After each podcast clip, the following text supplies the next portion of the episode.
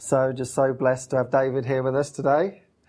It's great to be here. We've yeah. had a lot of joy here in the studio and everywhere. mm. yeah, and this wonderful topic of um, non duality. It was something in my heart that I wanted to share.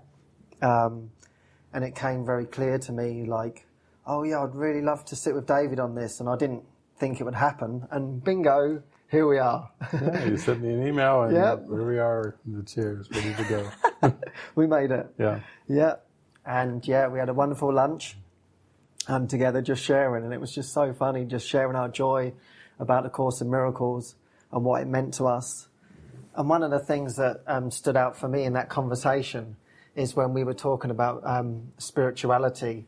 And I was saying I'd gone around and I've been exploring all these other things and Zen, non dual paths, um, Krishna, all the things. And then I thought, wow, there's so many amazing things here, but I just want one book that's got everything in it.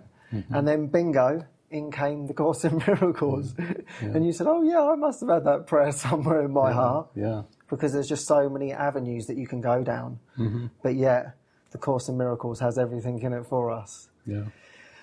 And so something that was really coming like strong to me was like um, Jesus really is like been like an important part of this for me. It seems like I've built up this relationship and trust with Jesus.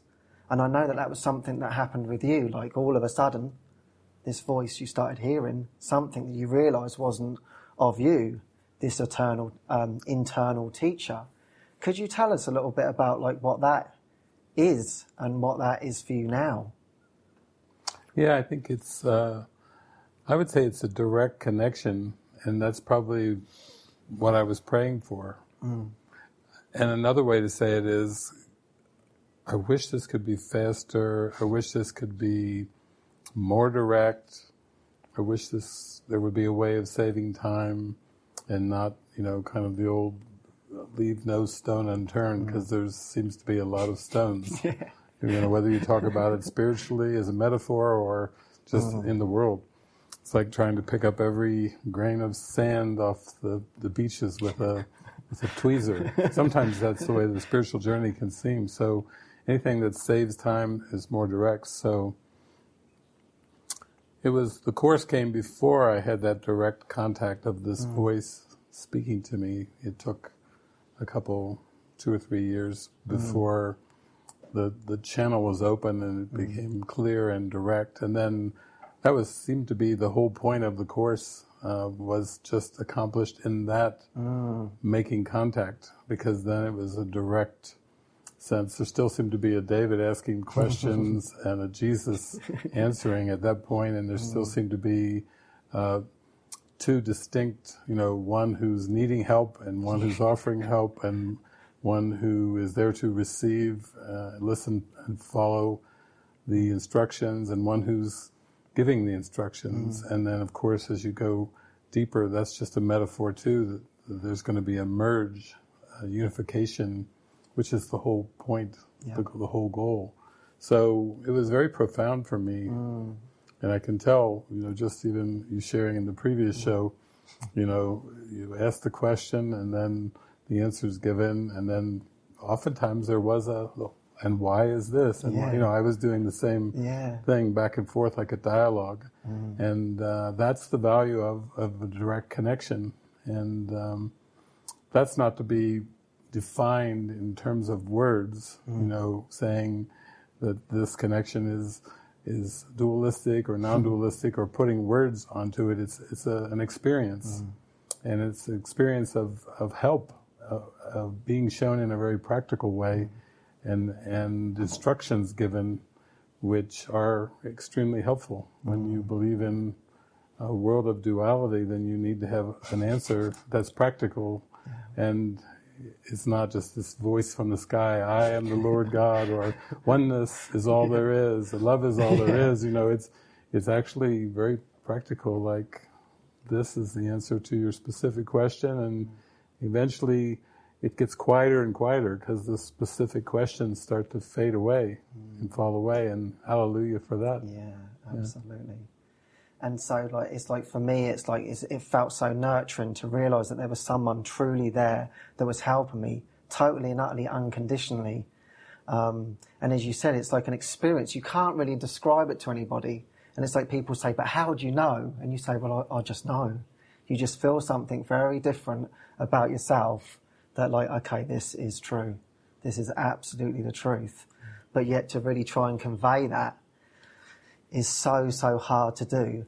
But yet the joy starts to come through in that and the love and the, because for me it's felt like so, being so fearful. But yet this voice was like, don't worry, it's okay.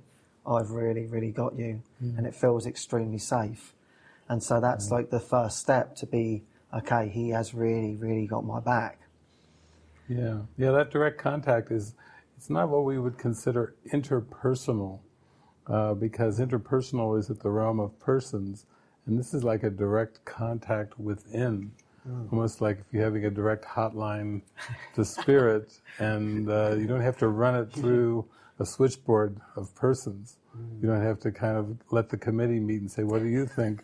Okay, five to four. we like the answer. You know, there's no, yeah. there's nothing political about this direct connection. It's it's it's not personal and it's mm. not really interpersonal. And it's like revelation. It's mm. it's uh, it's highly intimate, but it's not can't even be shared mm. between persons. So it's like a, a glimpse of direct knowing. Mm. And those revelations seem to be rare, but but uh, miracles are more of an interpersonal quality because there's a sense of connection and there's a sense of uh, communication that can be sung or shared with words and hugs and mm. laughter and sparkly, twinkly eyes and all these kind of things that we're pretty accustomed to in our community and with a lot of the people that I meet all over the world. And those are important too. Mm. You know, mm. those people may say, those sounds like crumbs. And from a higher perspective, you know, the light is everything. Yeah. So they are, in that sense, crumbs. But mm. the crumbs are important mm. when you believe in duality, because the crumbs help loosen that belief in duality. Mm. And they're part of the spirit, the oneness, using what the ego made to point the mind back to an experience of that oneness. Mm. As, as you're talking, I'm thinking almost like a puzzle like I believe that I was fragmented, and there seems to be these pieces of the puzzle that are coming together. They're not a personal, they're nothing personal, but yet they're coming in, and that voice has always been there, telling me the truth. It's not even like me. I've never really existed the seeming Kenneth character, but yet this stream has always been there as a truth. Is is that what you're saying? Well, a stream is like when you have faith and you're open to guidance, the stream is like the guidance. Mm. The actual state of God is is a state of eternity. It's a state of absolute pure oneness, unconditional love, and the, that state of mind we could call it abstract reality or abstract mm. oneness. It, it it's all that there is. Yeah. So there's a part in the workbook where Jesus says, "We say." God is, and then we cease to speak. Ah, so cease to speak, mm. that's referring to silence. Yeah. So it's almost like you can imagine that's just a way of the stream saying, well, there are two words actually that we we say, and then we dive into this deep silence where there really is no we. Yeah. uh, yeah. It's just it's just isness. It's just love. It's just light, joy, happiness, and mm that's the state of reality. So the course, it says in the introduction, can be summed up very simply nothing real can be threatened. So the oneness, the love, the joy, the happiness, the eternal nature of God and God's love, heaven cannot be threatened. Mm. Nothing unreal exists. Mm. Words don't exist, time doesn't exist, space doesn't exist perception doesn't exist. It's kind of imagine waking up every day and just having, you know, we have Jesus come through our mind, but just that line, the perception doesn't exist. It, perception. So maybe we need to just, people can say, what, perception, what, what is that? Um, even consciousness, you know, that word gets used a lot. It gets lumped in with Christ consciousness, God consciousness. You know, you read all the spiritualities and yeah in the Course, Jesus says consciousness is the domain of the ego. Ooh. Consciousness was the first split. Ooh. that if it was the first split and it's the domain of the ego, then it's then that means that even God consciousness or Christ consciousness, those are oxymorons. Ooh, this is ooh, this is going deep. And then perception, if we say consciousness is it has levels. Remember the 60s? Raise your consciousness, train your consciousness. Absolute oneness doesn't have to be raised anywhere. God doesn't isn't raised or lowered. Uh, God, love, eternal oneness isn't. It doesn't have levels, and and then that's where people say, well, I get confused then with the levels of the Trinity, mm. Father, Son, and Holy Ghost, and and again, the only way you can be confused is to not have a direct contact with that, because yeah. it's actually just one spirit, and it's just being used in metaphors to help you reach that one spirit. Mm. It's not. It's actually not a triune God. Mm. You know, that's a, that's a theology again. People would say that sounds kind of Christian. You know, Father, Son, Holy Spirit. That's a theology. Mm. All perception doesn't exist. All theology doesn't exist. You can just see like a theologian rolling. Oh, thanks. That's you just told me my whole profession doesn't exist. That's right. And the person who believes he's a the- theologian doesn't exist either. Perception is the realm of specifics. So, whereas we say abstract reality, love doesn't have any specifics. Joy doesn't have any specifics. Heaven doesn't have specifics. So, everything within time and space is specifics. Even if we talk about a black hole, that's a specific. Or a galaxy, that's a specific. Or the cosmos and all the parts like, for example, when they say cosmos, they'll sometimes say time, space, cosmos. Aha. Uh-huh. Time, space, cosmos. Unreal, unreal, unreal. Even if you bring in some of the great thinkers of the world, like quantum physicists, or let's roll back to somebody, a scientist that people are familiar with, Einstein. So Einstein, he had this idea that time was not an absolute and a lot of the scientists of his day or his era thought, he's got that one wrong. You know, time is an absolute. One second is one second. No matter where you go in the United States or in the world, one second is still one second. Now in quantum physicists, they've done tests and experiments, Michael Green and different ones, Brian Greene, with the, the seeing that, that no, one second isn't one second, that the time and space and gravity and all these other factors and black holes, uh, they, it's all relative. So one second is not one second anywhere in the cosmos. It's, it's different. It has different qualities. And, and so does space. Space can be bent. People are like, what? but, but if you start to go bigger into the cosmos, you can start to realize that the things that humans may consider as constants, as absolutes, aren't that way at all if you get into a big enough context. So Jesus is basically saying anything that is specific mm. is in the realm of perception. And when we talk about duality, that is where that's a synonym there. Perception is dualistic. Mm. It doesn't exist, but it you, everything about it is is a world of opposites. And how did that even happen? Where did this world of opposites mm. come from if God didn't create it? It's a projection of a split mind. Mm. And so the split, instead of being in the mind, the split mind, it's seen, it's projected to a world of fast and, and slow, hot and cold, male, female, and all the time and space. You know, you can see the whole cosmos is just a projection of a split mind. So then we have to start to say, but isn't a split mind even dualistic? Yes, it is. It's dualistic as well. It's not reality. It wasn't created by God. It's not heaven. It's not, it's not joy and happiness. So everything of perception involves dualism. And that's why there's so much de- debate, even among the illusory little people and the illusory theologians. There's a huge debate about dualism and non-dualism. Mm. And just like there are debates in philosophy about free will versus determinism, because nobody knows anything in the realm of perception. because there are, it literally can't be known. It's not created by God. It's a total, complete illusion. And then there can be there can be no understanding with perception either.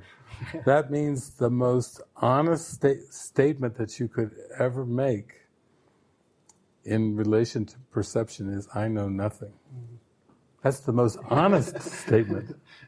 When you start out with, at least I know this much, oh no.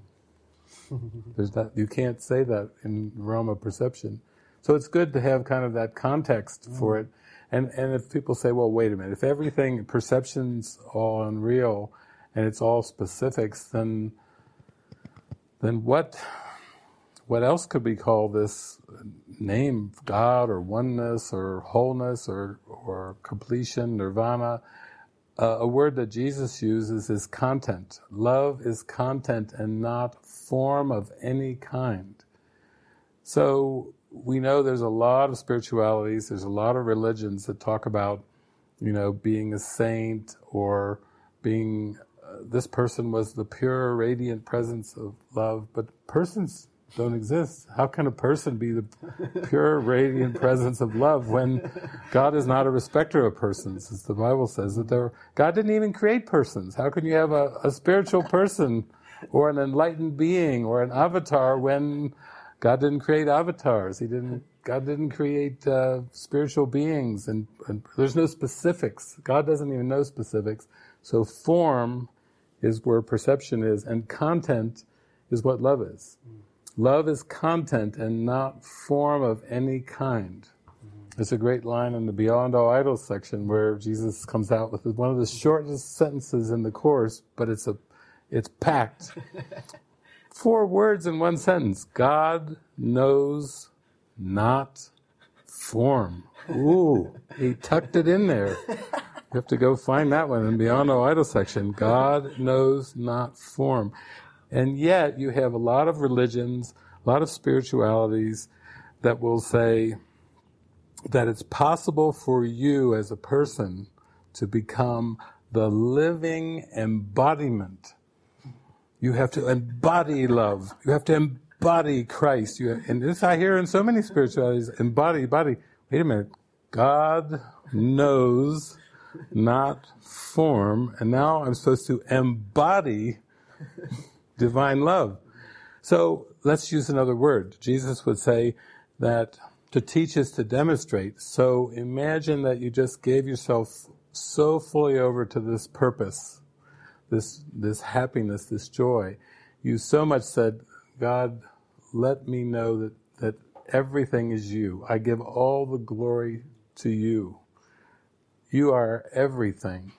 And and if I give myself over to that, you might say a stepping stone in perception would be to be a demonstration, a reflection of God's love.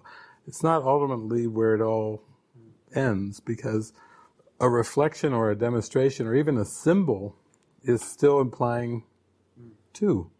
As if there's this vastness and then there's this reflection of the vastness, like the sun or the light, and then there's this reflection. In the end, everything's about the merge. Everything, yesterday's lesson was, I will accept the atonement for myself. It's not just accepting yourself as, as the Christ, as one with God. And that's a merge. That isn't a sense of, oh, I'm going to know myself and I'll still be me and God will still be God and we'll both coexist. Both. Both. There is no both in, in oneness. It's all just abstract, absolute oneness. So that's important when we start to talk about non-dualities because when you have a teaching or a theology that says you need to become the embodiment, you really have to look closely at what that even means. And you and I know we enjoy working with a teaching that says, I am not a body, I am free, I am still as God created me. You know, it will come in with that in many ways.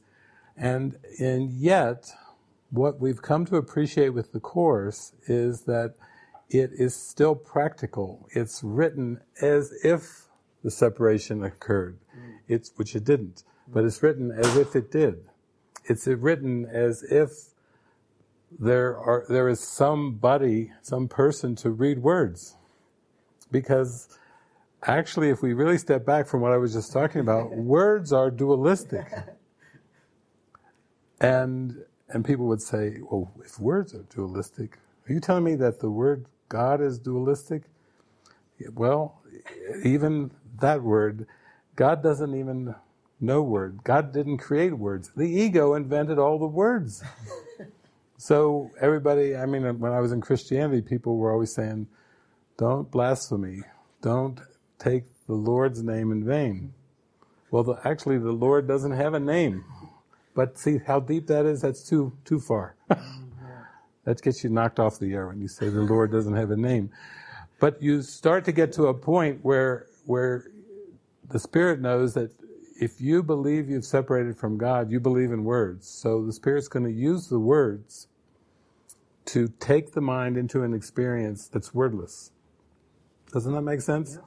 So the Spirit will use what the ego made to mm. take the mind into an experience that there's no ego and there's no world. Mm. There's only love. There's only God. There's only happiness. There's only oneness. There's only heaven. And so this is why the course is kind of written in a symphonic way. It's not some kind of scientific paper where you're supposed to be able to go and every word has to fit with every other word. When I worked with a group of students back in the 1990s, one of the biggest complaints, I remember one student one came one time and she said, this book, she had the course in her hand, this book is totally inconsistent. And she said, I'll show you. I'll prove it to you. He says this, and then he says this, and look what he says over here. He is not consistent. How can I trust someone who's so inconsistent? And then I said, well, look at this passage, that the course is only consistent in its goal, in its aim basically it's saying it's only consistent in what it's pointing towards, which is truth. That there's never going to be anything consistent in perception because it was made up by the ego as a veil to cover over truth. And you will not find consistency in error. You will not find consistency in specifics. You will never find it in perception.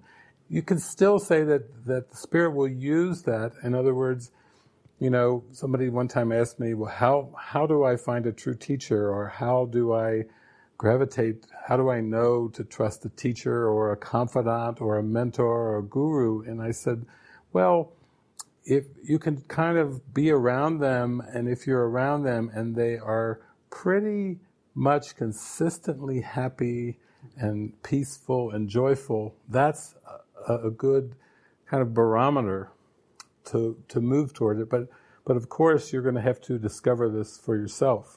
That Jesus can't take away the sins. He can't take away the guilt. He has already done it, and he can be a demonstration or a role model, we'll say, of, of a mind that's freed of slavery, uh, freed of guilt, freed of fear. And he can be a demonstration, but still he cannot intervene in our mind. He can't jump into our mind and say, let me just intervene between your thoughts and the effects of your thoughts. If you want to hold on to grievances and attack thoughts, he can show you the conditions of that, like it's producing fear, it's something you don't really want. But like you said in your show this morning, he can he can say, This is what you're doing. I would not advise that you continue this if you want to be peaceful and happy. But he's not coming in to, like your show's name is Divine Intervention, he's more of a, a, a cheerleader, a, a, guide, a demonstration, and a great helper. But if, if you don't want to know the truth, if you don't want the experience of who you are, that's where it seems that spirit is patient, even though spirit is really timeless. And if you're timeless, you can't be patient. But, but you know, from that sense, it, he's like, I will wait as long as it takes because as you said the show, I'm always here. This morning you were saying, I'm here, I'm still here. you feel yourself, I'm still here. and so this is really deep because what we're talking about here, it starts to really whittle things down and it starts to take it beyond the realm of belief to there is an actuality called truth, we'll say, just to be simple. And truth cannot be described or explained, only experienced. So if we just look at that, truth cannot be described or explained, but only experienced. It means that theology isn't going to reach truth. All theology, which is all concepts, you know, and by various names on earth. Theology is words and concepts. It's the most that these words and concepts can be is like a trampoline and so Jesus wants to get you, come on over to this trampoline and let's start jumping. And then you're on the trampoline and he's on the gym. And then you're jumping and before you know it, boom! you're gone, the trampoline's gone. What happened?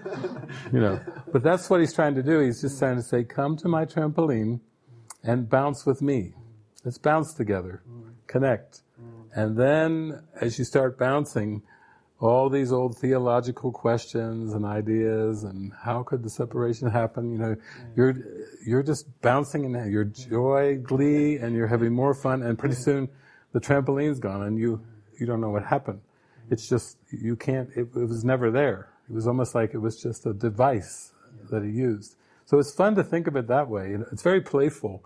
Instead of sitting thinking of these theologians or philosophers very serious. Things. Well, you, what you think could be, what I don't know, you know, beard, and I, I think about what if you consider this, you know, it's almost like let's debate our way back to God, but debating is in the realm of perception.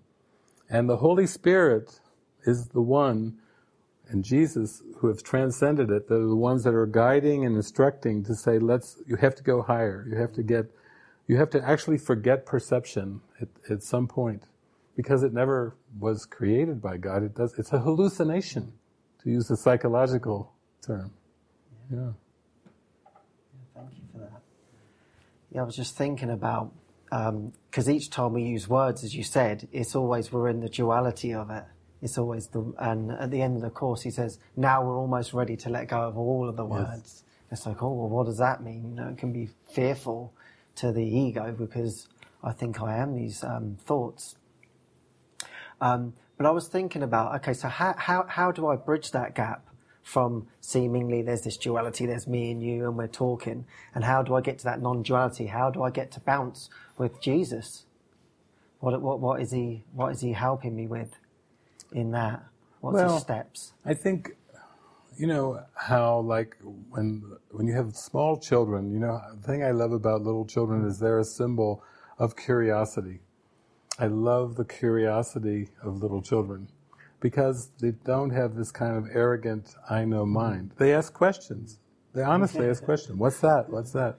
I always tell the story when I went into a movie theater one time and I was down in the front and then this mother brought her small child into the movie theater and then they sat right near me in a row.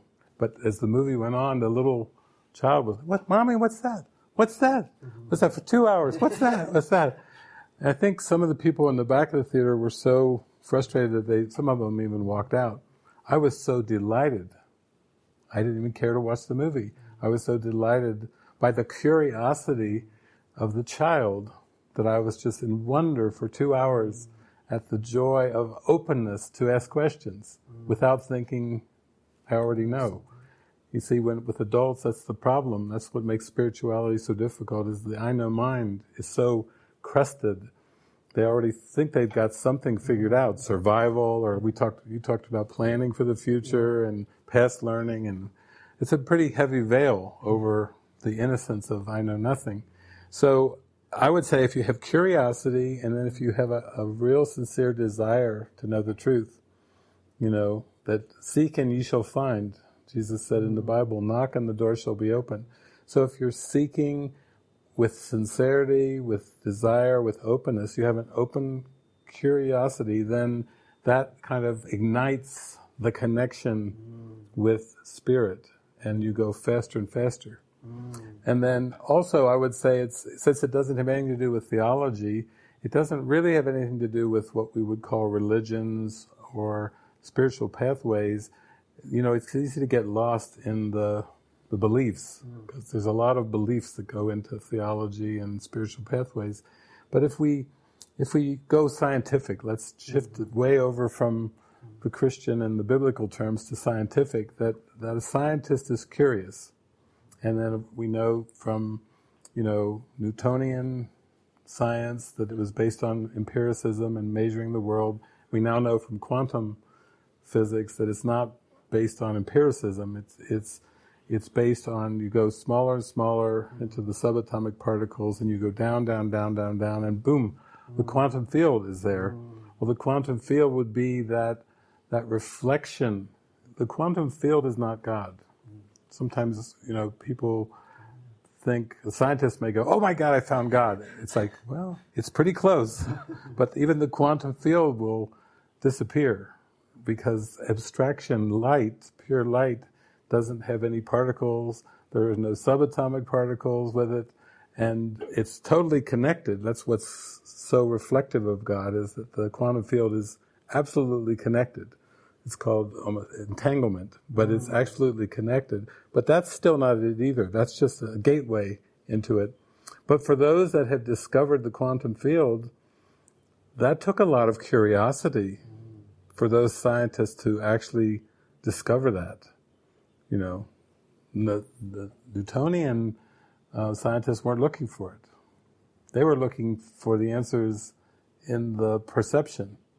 But now the quantum scientists, you see, by just their curiosity, they kept going deeper and deeper and deeper and deeper into what they call the wacky world of quantum particles and quantum physics because they they knew less and less and less the more they came to the quantum field because the quantum field contradicts everything of, of, perception. You might say it's it's like the symbol of the Holy Spirit, that connectivity, that energy that's underneath um, all the seeming separate forms and fragments.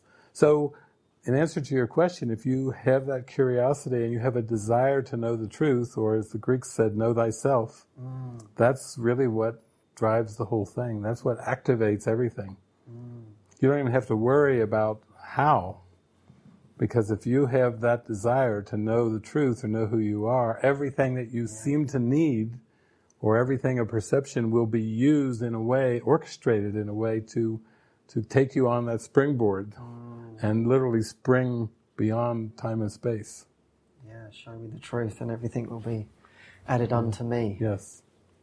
Totally revealed. Yeah. Everything will be revealed. Yeah, just put that truth first. I think there's a line mm-hmm. in the Course he says that. Just yeah. just ask for the truth yeah. and you will find it. Yeah. It's very that simple. And as you said, that's what I love about children too. When you see them, they're just so open in the room. You you mm. feel them wow, what's happening? Yeah, yeah. It's just everything just feels totally and utterly amazing. Yes. And then seemingly we become closed down thinking that you actually know something. Yeah. And that's like the reversal. We're now reversing all of those ideas that we thought. And we have the symbol of Jesus to ask, okay, show me what the truth is in all of this because I don't know. I don't know what my best yeah. interests are anymore. So please continuously show me more and more and more. And I think that's something that you always shared. You always questioned everything, and your friends were like, Raj, could you just stop questioning everything? But you were like, yeah. no, I really, really want to know. And that's the only way we ever find yeah. out anything. Eventually, you will, you, you, will, you will get there. Yeah. So I was just thinking, how does forgiveness come into all of this? Well, if you think of absolute love and oneness as all that is, nothing real can be threatened, nothing unreal exists Forgiveness is is relating to that second part. Um, nothing unreal exists, and so when the mind believes that something not of God can actually exist, when the mind believes that separation from God is actually possible, when the mind believes that there is such a thing as an error, oneness doesn't know of errors. Oneness doesn't know of separation. God doesn't even know about the world or the cosmos, much less creating it. God doesn't even know about it. Then forgiveness comes in as, as the correction of error. And this is where we have the Holy Spirit uh, as a symbol, like a bridge. Mm. Like if there's just absolute love and oneness, and here's the belief in separation, how do you make the bridge back from separation to oneness? Mm. And so that's what forgiveness is. But you don't forgive your brother, your sister for what they did. You actually have to go much deeper to forgive them, as he says, for what they did not do. That's something I was never taught. I could just imagine sitting in my little Protestant Christian church and the minister up behind the pulpit. Turn to your brother and sister that you are having trouble and difficulty with today. You feel anger and resentment and forgive them for what they did not do. What they what? What they did not do. What? But again, nothing real can be threatened, nothing unreal exists. You start to see that maybe I'm believing that they did something. Maybe I'm believing in the doer. Maybe I'm believing in bodies and persons. And I have labeled one of these bodies as bad or labeled one of these behaviors that this mm. body has done as, as evil. Mm. But, but that's a judgment too. That doesn't fit with eternal reality. So in one sense, it's, it's the releasing or the giving up of the belief in these errors. Mm. In the end, all things work together for good. There is a way of looking at the world with the Holy Spirit where you don't judge it. There's mm. no judgment involved. Mm. I remember when I was reading the Course and I was reading all this stuff, God did not create the body, God did not create the world, and, and uh, on and on. God did not create time and space. Am I getting this right? This is not in Genesis. It did not say this in Genesis. This is contradicting the core, my core Christian beliefs from the Bible in Genesis. And I'm like, is this right? And I get to the workbook. The world was made as an attack upon God, a place where God could enter not. Okay, got it. That's clear. That's clear. That one I really never heard. I've never read that in Advaita Vedanta. I've never read that in any of the, the ancient Chinese teachings the ancient Indian teachings. God didn't. God, the world was made as an attack upon God, a place where God could enter not. So that was a pretty strong language to say, I'm just trying to make it clear here. I said to you at the beginning that the course could be summarized, nothing real can be threatened, nothing unreal exists, and he's kind of emphasizing the second part. Mm. Because really he's saying all, God is all there is, love is all there is, but he's like trying to make a point. Don't try to mix these two. Yeah. Don't try to bring the truth into the illusion. Don't try to bring the light into the darkness. One is real, one isn't. That's what we call it non-duality. And don't try to put a theology together that includes both truth and illusion. Because truth is true and only truth is true. I remember the first time I read that in the workbook. I read, truth is true and only the truth is true. I said, do you think I'm an imbecile? I mean, do you really think I cannot, I'm not paying attention that you have to put that second line in there? And then he comes in, oh, you may believe the first part, but you exclude the second part. Got me.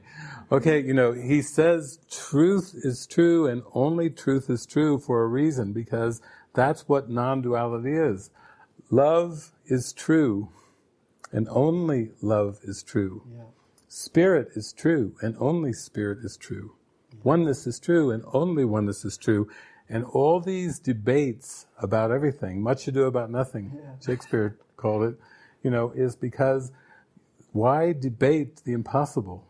When there is an experience that is real and true. So once we even talk about spiritual community, that's just, again, we talk about community, but that's just a symbol or a metaphor or a reflection. If, if you seem to have a happy, joyful experience, that's a good sign. Because that means you're moving towards a direct experience of, of love. Mm. You're experiencing yourself as love, as loving. And as you shared on the show, just feeling worthy of that is like, is really where the struggle, the forgiveness lessons seem to come in. Am I worthy of love?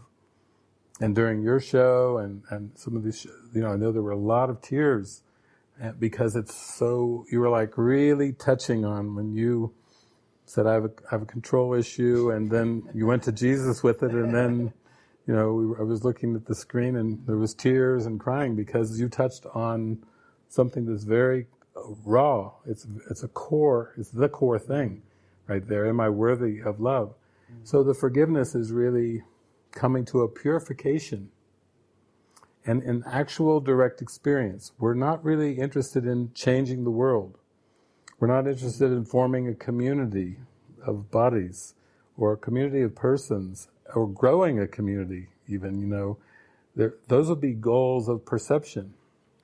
And the goal that we have in our heart is not something that's in perception. We're not looking for an outcome. We're not looking for a more or some kind of a, a different reconfiguration. You know, like uh, when all the bombs stop and all the the guns are gone, and you know, we're not looking for any of that. We're not looking for a political solution. We're not looking for a form-specific outcome solution. We're looking for an experiential solution to the problem of identity of forgetting that I'm a perfect child of God. There's a part in the Course where it says God has but one son. Hmm. You know, even course teachers argue about that. They say, no, no. It says many things. Teachers of God, training teachers of God, and oh, there's plenty in there about training and and going out and and trying to reach perfection. But there's many teachers, and he does say in there, God has but one son. There's another part in the Manual for Teachers where the question is posed to Jesus, how many teachers of God does it take to save the world? And his answer one. is one.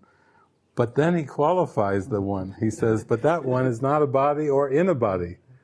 You see how he, he's saying, remember, non-dualistic. I can easily lift it up.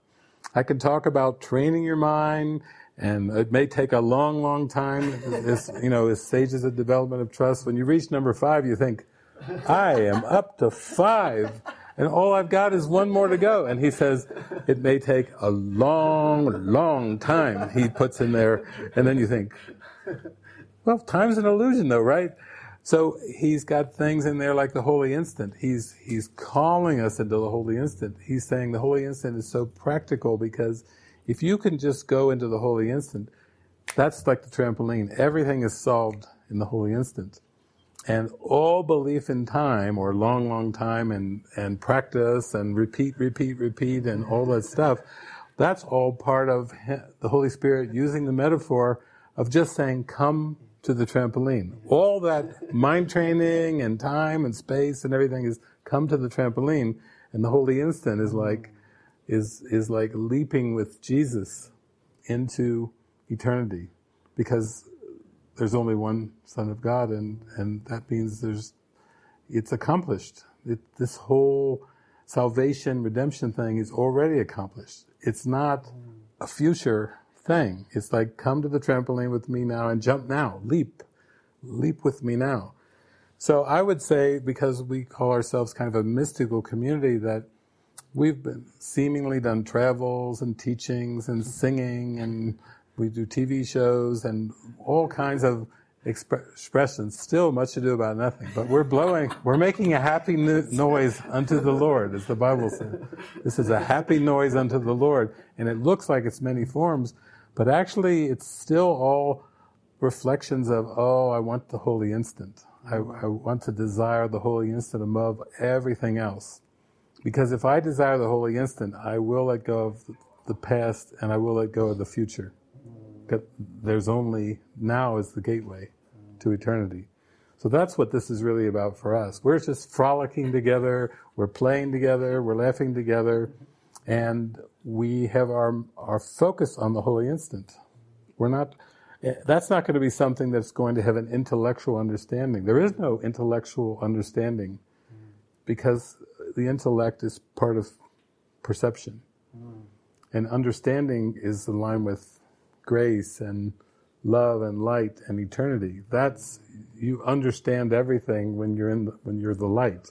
And perception, there is no understanding. So you just dance, frolic, make happy noises, and more and more, I don't understand a thing that's happening here. I do not understand what I'm doing, where I'm going, how to look upon the world or upon myself.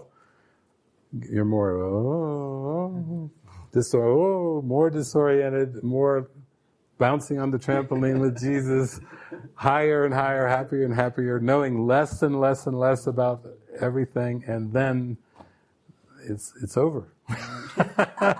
it never happened. You know, you actually have you just have an experience of I amness. That's really what what it's all about.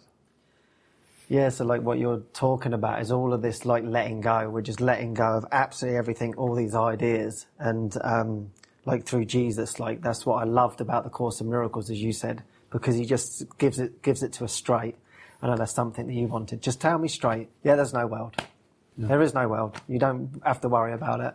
It's not affecting you. It's not doing anything to you. Okay, great. How do we do that? How do we come over all this? It's all nonsense. So we want to get over it. And that's what you're saying is, yeah, we, we've just got to keep bouncing um, mm. in that space and really find that joy um, with Him. And it's um, all over. But we have to know that this isn't actually real. We're not even having this conversation. But yet that has to be um, an experience um, to come into. Yeah.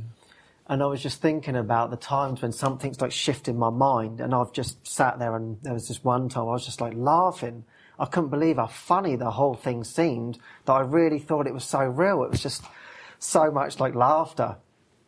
And then afterwards, I sort of like come back and I, I, I saw like it's just an absolute joke that I believe I'm this and there's something outside of me. And I know you've had these um, experiences, and I'm just wondering what it's like for you now. It's like this just being in, in this sort of joy that just comes over you, like even just like being here now. What what's what's this like in this dialogue? Yeah.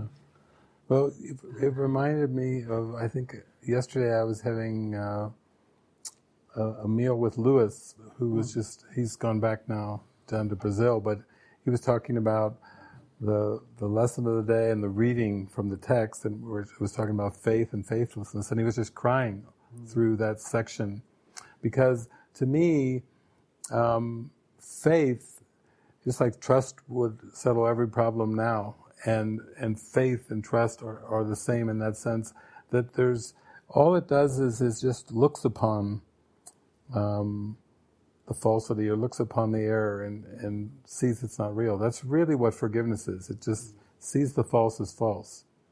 It's not like you have to even point anything out. It's just this soft, quiet, observant presence.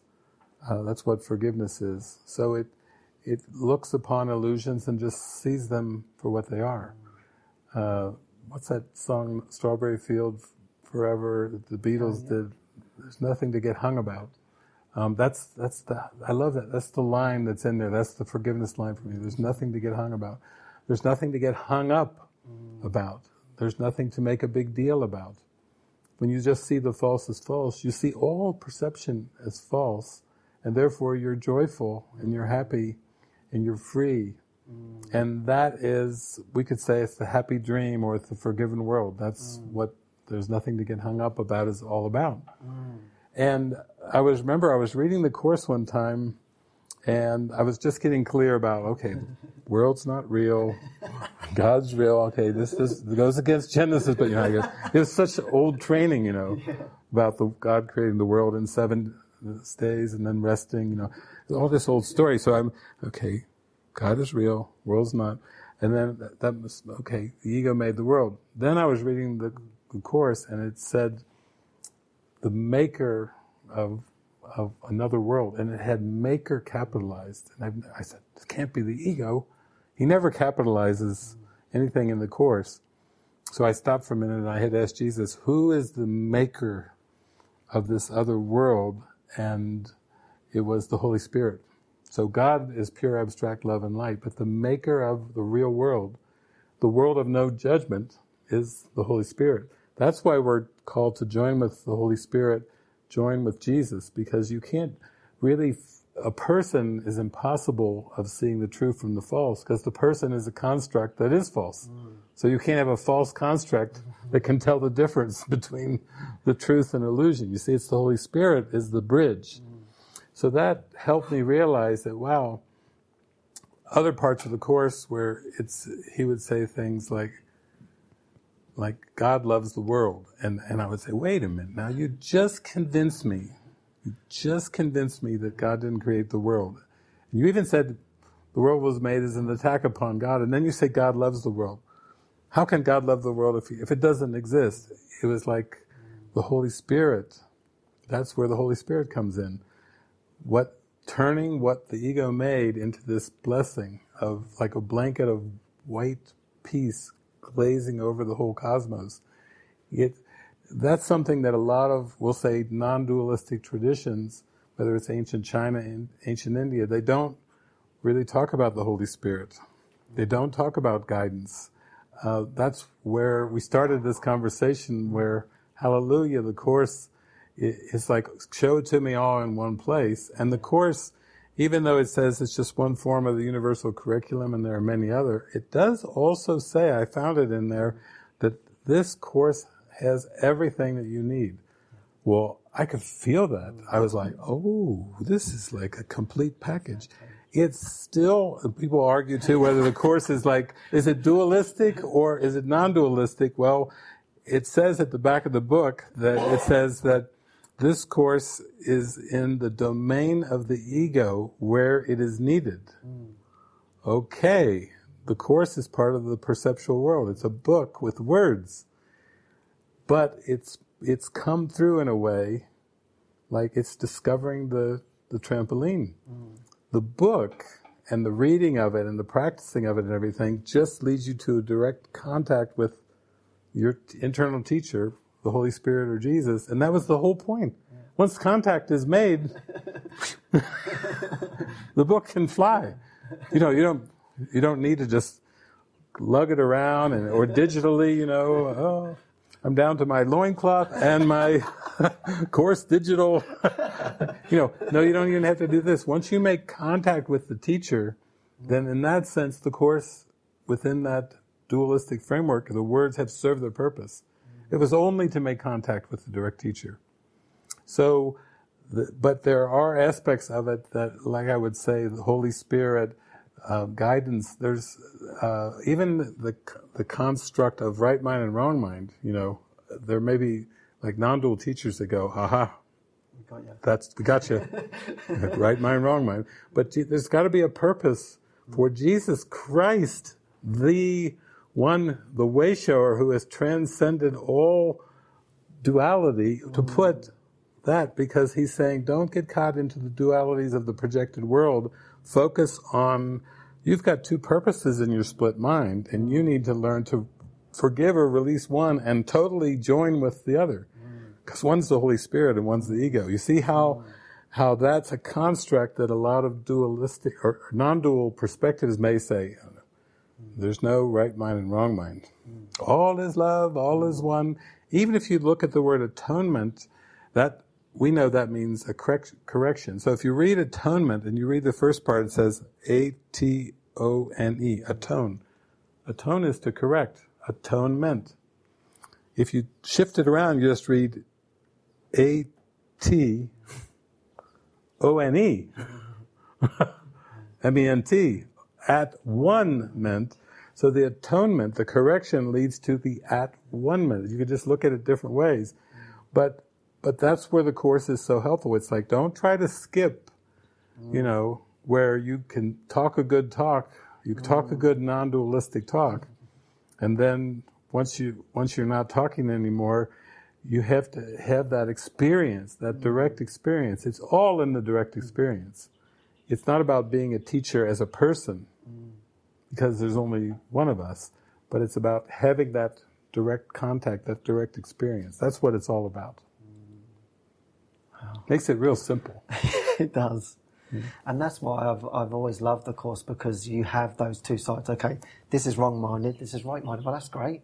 It's another pointer in the right direction because I still believe in wrong mindedness, I still believe in wrongness. So I've got to correct. Whereas just sitting there saying, okay, I'm all love, but I don't feel it. What do I do now?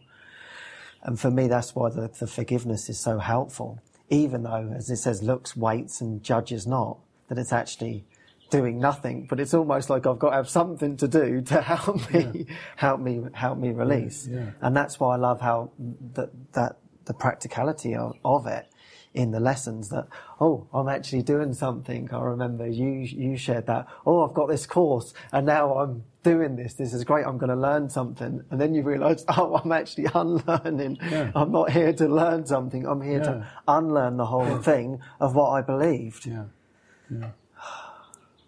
Yeah, I think we could start to get into to that point of first you want to have curiosity, then you want to curiosity involves asking questions. Mm. And then the next question could be you could reach a point of asking questions and you could have the question are there more valuable questions and less valuable questions? Because the ego asks the first question, what am I? And then every question of all time and space is the ego just spinning its wheels because Christ doesn't have any questions. Mm. Christ is one with mm. God. There are no questions there. But, but metaphorically, as you're rising up, you know, the Course says, Jesus says, I'm here to correct perception from the bottom up. That could be another problem with what is called non-dual teachings is, is all is God, all is one, all is love, and then try a top-down correction where you know you, you watch a three hour interview and all is God, all is one for three hours. It's all one, one, one, one. Are we about done yet? Cut. Okay. I gotta get a drink, you know. It's, there's too much oneness being spoken right here. What, and what the thing is, is then you have, okay, we'll open up after three hours of all is one. Let's open up some questions. I've got cancer. Would you guys uh, tell me how can I approach that oneness? Okay, next caller, you know, there, there can be a, a little bit of Advaita shuffle where all is God and all is one, and then what about the practicalities of the human experience? What we're saying is that the correction, as Jesus taught, was from the bottom up. Yeah. You know, he came here to, he listened to people, he talked to people, he met people on the road, he seemed to heal the sick, which was really just a reflection of divine principle when the symptoms would disappear, walk on water, do all these things, roll away the stone, resurrect, rise people, raise people from the dead, and and people will go, it's pretty extraordinary. You know, do you think any of that stuff happened? I said, well, in reality, nothing ever happened, so none of it really happened. But those things, in in the context of time and space, were witnesses of this amazing presence of healing the sick, raising the dead. You know, when we talk about the greats, you know, I know you know our non-duality Facebook page, and, and, and there's Yogananda, we put Ramana Maharshi, Nisargadatta, and so on and so forth. But none of those raised the dead. If you went to him and said, Yogananda, how many, how many did you raise from the dead, and and how many um, did you heal and everything? Or even with Ramana, you know, he he sat he was a good sitter. He was amazing at sitting and radiating divine love and everything. And Nisargadatta, you know, it's fine. He was a, a cigarette salesman. just, just smoking away and everything. All of a sudden, boom, all these beautiful words started coming out of this cigarette salesman, you know, and everyone, everyone's like, what the hell? What's going on here? I love it. But they didn't heal the sick and raise the dead. That's why I think people should at least take note of of the metaphysical. This is this is Jesus, not the historical Jesus, mm. but this is the Christ presence, mm. and this Christ presence is a very direct shot back to that love and oneness, mm. not the man. The, the Christ is neither, neither male nor female, mm. But this presence, the one that we call upon, the one that we join with, is is the Spirit, and, and one with God. It's like a way shower in that way, and I think that's helpful that, that he's using aspects like mind training. He's using aspects like the metaphor of right mind, wrong mind, Holy Spirit, guidance. Those are all for a reason from the way shower. Not necessarily to be dismissed, and neither am I saying that the Course is the only pathway, because if you have a desire for truth, if you have a, a strong calling and you have a curiosity, that, that's going to take you all the way. You could you could wake up from just looking at a grain of sand if you have the desire of truth. You know, that sand will disappear and so will those eyeballs and everything. So it's not, it's not exclusive in any way, but it's like if you could use something that was given to you as a way of saving time. That's our experience. It's like, whoa, this is like a complete, almost like a composite. That's my feeling was when I first came across the course was that, oh, I've got no excuses now. I used to always like to go around and I was happy turning over every stone. All right, it's taken me a long time, but I was still, but no, ooh, I've got no excuses now because now it's been put, it's such a direct pathway. I can't complain anymore. oh, you should have made it easier. I did. Ooh, I did. you should have made it more direct. I am. I did. I have. I done. It's done. Oh, I wanted to hear your voice. Yeah, read the book and practice it and do what I told you, and then you'll be there. But there's no wiggle room. And, Yeah. and who really wants wiggle room? You know, eternity is calling. I don't want wiggle room Yeah. for time and space. So I think this is kind of important too because this is amazing. Whereas even with the the different non-dual traditions, there can you can kind of get stuck in rituals hmm. or saying things. You know, I like to talk about the like Ramana Maharshi and, and that tradition. It's amazing. Self-inquiry is amazing. It's absolutely amazing pathway to God. It's it's oftentimes for the participants and the practitioners extremely difficult. Hmm. Imagine going through an entire day, 24 hours. Who is the I? With I mean, really using your like it's a sharp knife, but you have to use it. You can't just have your sharp knife and then put it in the holster and eat, drink, and be merry. And then at nighttime, I'm going to bed. Oh, oh yeah, who's the I that did all those things? You have to moment by moment. Who is the I? Who is the I? It's it's it takes a lot of focus. But it was great. Ramana, he just went from cave to cave and temple, and he just he was so still. He wasn't paying any attention to the body. He could use that knife a lot. For most people, you know, obviously the mind that believes is in this world, they have so much busyness. Here's your here's your self-inquiry knife, and then you've got a career, children, debt, and and uh, you read the newspaper. Okay, you- you're reading about all these events, and you've got all this major complexity and busyness going, and you're you've got your self-inquiry. Who is the I? But that is in the holster. You're not using it, and that makes it that makes it uh, uh less effective. If you if you use it, it's a fast track. But if you have great difficulty using the who is the I, mm. You know, who am I? That, that that kind of a knife for peeling the onion and coming down to the core of the I amness. If you don't use it, there's trouble. And the same thing with the course. Uh, you know, the course was channeled from 1965 to 1972, came out about 1975, 76, and then, so it's been around for quite a few years, decades actually. But studying the course, just ritualistically studying it and going around and around and bantering, what do you think Jesus meant by this and this? And then they read the next paragraph and, you know, it, the, the temptations to intellectualize the course, the temptations to compartmentalize the course, the temptations to firmly believe you are a person who is working with a book and just staying at that level without going into those joyful experiences, without giving yourself over to the miracle to be used by the by Jesus in the miracle, without having these massive, expansive experiences, it's it's almost like uh, uh, that trying to scoop out the ocean with uh, like a little teaspoon. It takes, you know, it seems to be very slow and time consuming and tedious because the faith isn't really there for the holy instant.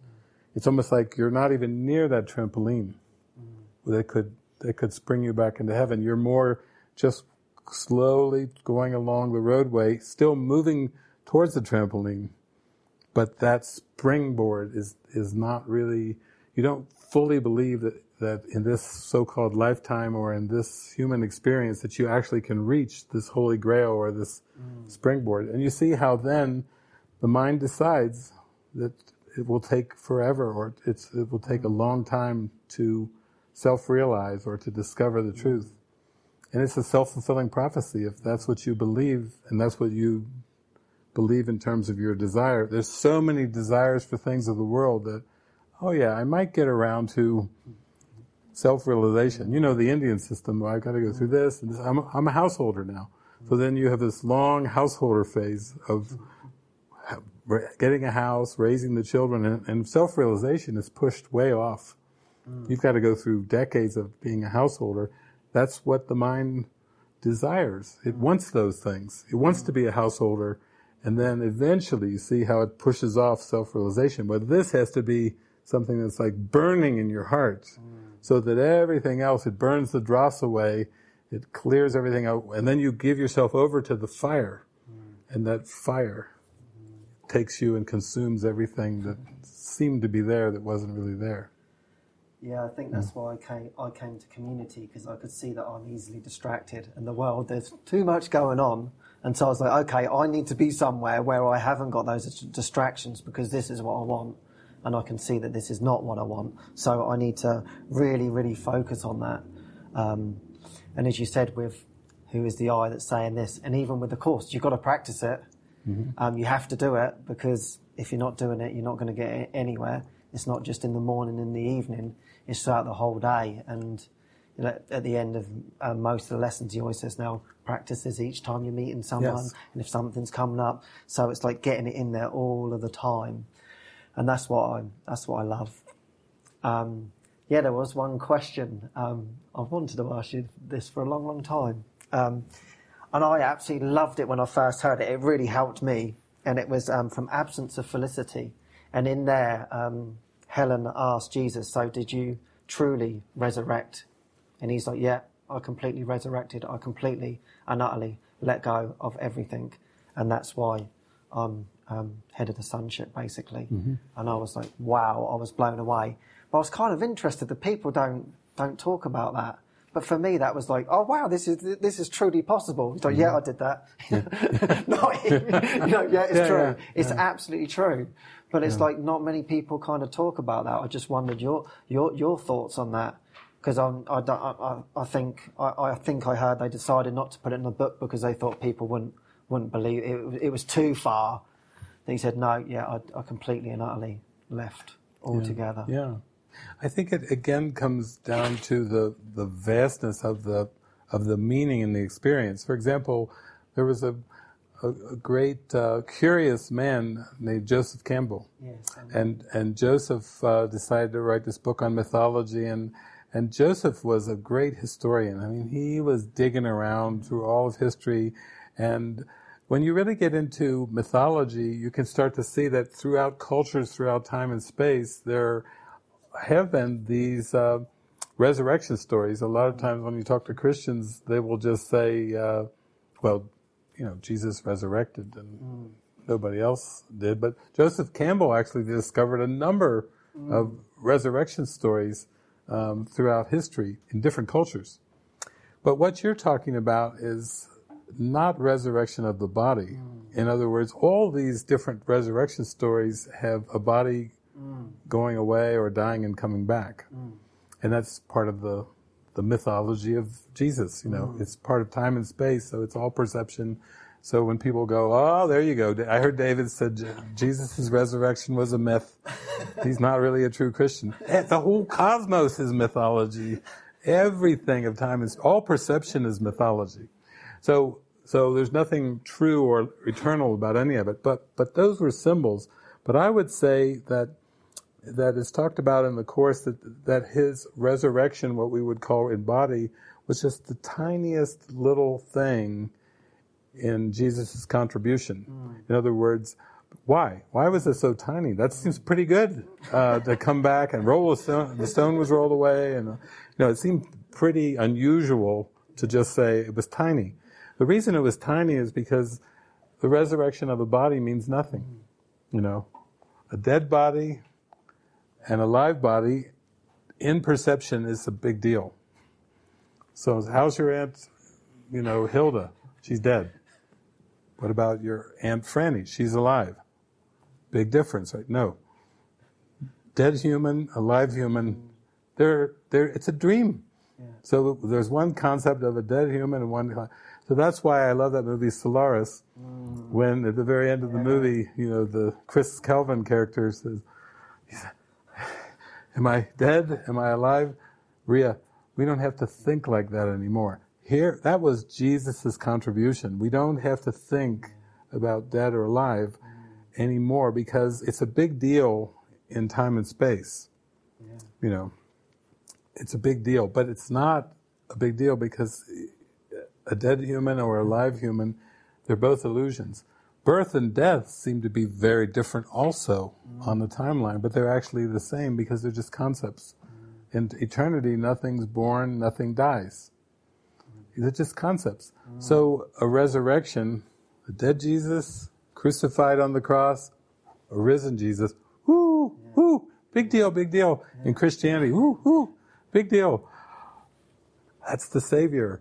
That's that was God incarnate. No, no, no, no, no, no, no, no, no. That's just not a big deal. It's the resurrection of the mind, Mm. The mind that transcended the ego. Mm. Be of good cheer, it, he said, for I have overcome the world.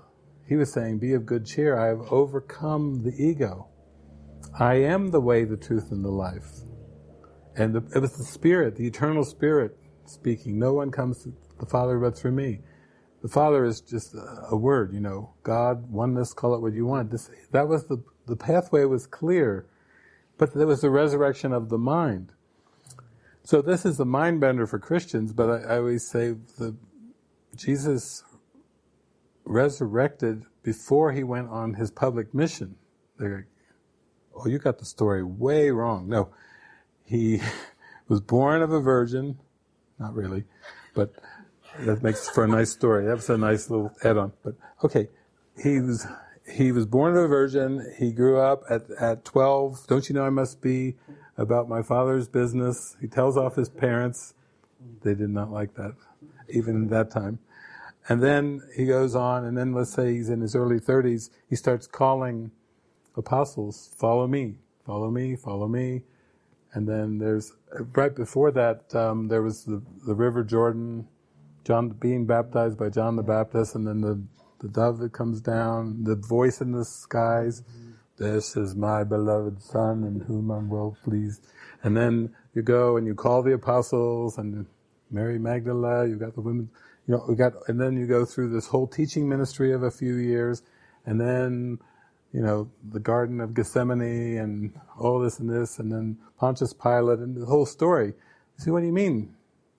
Jesus was res- resurrected before, before he went on his public mission. Now that came, that came at the end of it. That's what ended his public mission was the crucifixion, and then the resurrection came after the crucifixion. From a timeline, it looks that way, but when Jesus really recognized that the Christ was real, the I am presence, before Abraham was I am, resurrected beyond the timeline, which was an illusion, and realized the I am presence is all that there really is, and spoke those words, I and the Father are one, that roll that back. That is the Christ. That is a resurrected mind. It has nothing to do with the body. See how deep this goes? That, that the body has nothing to do with crucifixion or resurrection.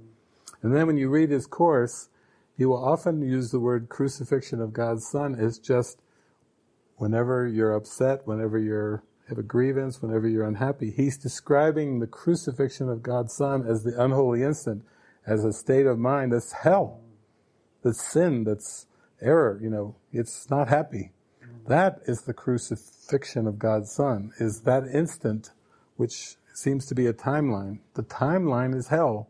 And the timeline is that state of mind, of perception, that is very hellish. It's got positives and negatives, but there's no consistency, no eternity.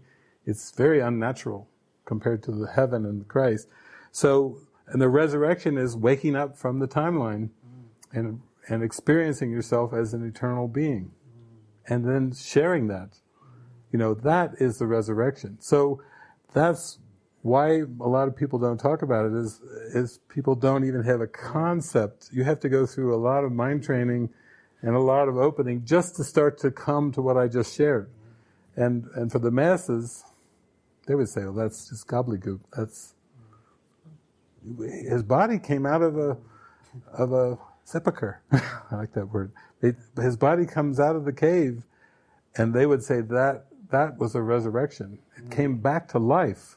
Mm. and the body doesn't have life. The, the body never had life. How can you come back to life if you've never been and never lived in a body? You see, it's fiction. It's an image, and images don't have life. You know, hold no graven images in front of the Lord thy God. Hold no idols in front of God. Hold no images of time and space before the Lord thy God. That's actually what what the teaching was about. And Jesus resurrected and went, "Oh my gosh, the Lord thy God is is the giver of life. Eternal life is what life is, and there is no such thing as biological life." Think what that does to vegetarianism, you know. Think all the constructs that people argue about and debate, seemingly. It's the ego debating with itself. You know, you can't kill animals, you can't do this, you can't do that. Well, if your belief is that there's really life in this world, then that's going to just be, that's political too. Everything of perception is political. Resurrection is staying vertical, staying you know, above the battleground, staying fully right-minded, and that is the gateway to eternal life. Makes it so simple, you know. It's like there are no mysteries anymore. You know, everyone talks about the mystery of God and the mystery of life, but God wants everything to be openly revealed. God wants you to be able to smile and laugh and be in joy and, and be in recognition of this state of mind, not walking around saying it's a mystery that's just another game. You could put on a priest garb and go, oh, it's a divine mystery, and come to confessional. Will you pray for me? Yes. You know, they they make movies where the priest is in there doing crossword puzzle. Okay. Yes, yes, yes. you know, they make some funny scenes because it's the human thing is like it's so different from that honest connection of of humbleness you know, I, I am humbly a creation of God. that that is what it's all really about. I think we've covered everything. Yeah, I think we did. I think we've done the whole thing. I think we did. We just zoom, discovered the whole thing. Wow. Thank yeah. you so yeah. much for that. Thank you. What a joy. yeah, so what wonderful. a joy. Yeah. Yeah, really beautiful to hear that sharing. yes. So thank you everyone for joining us.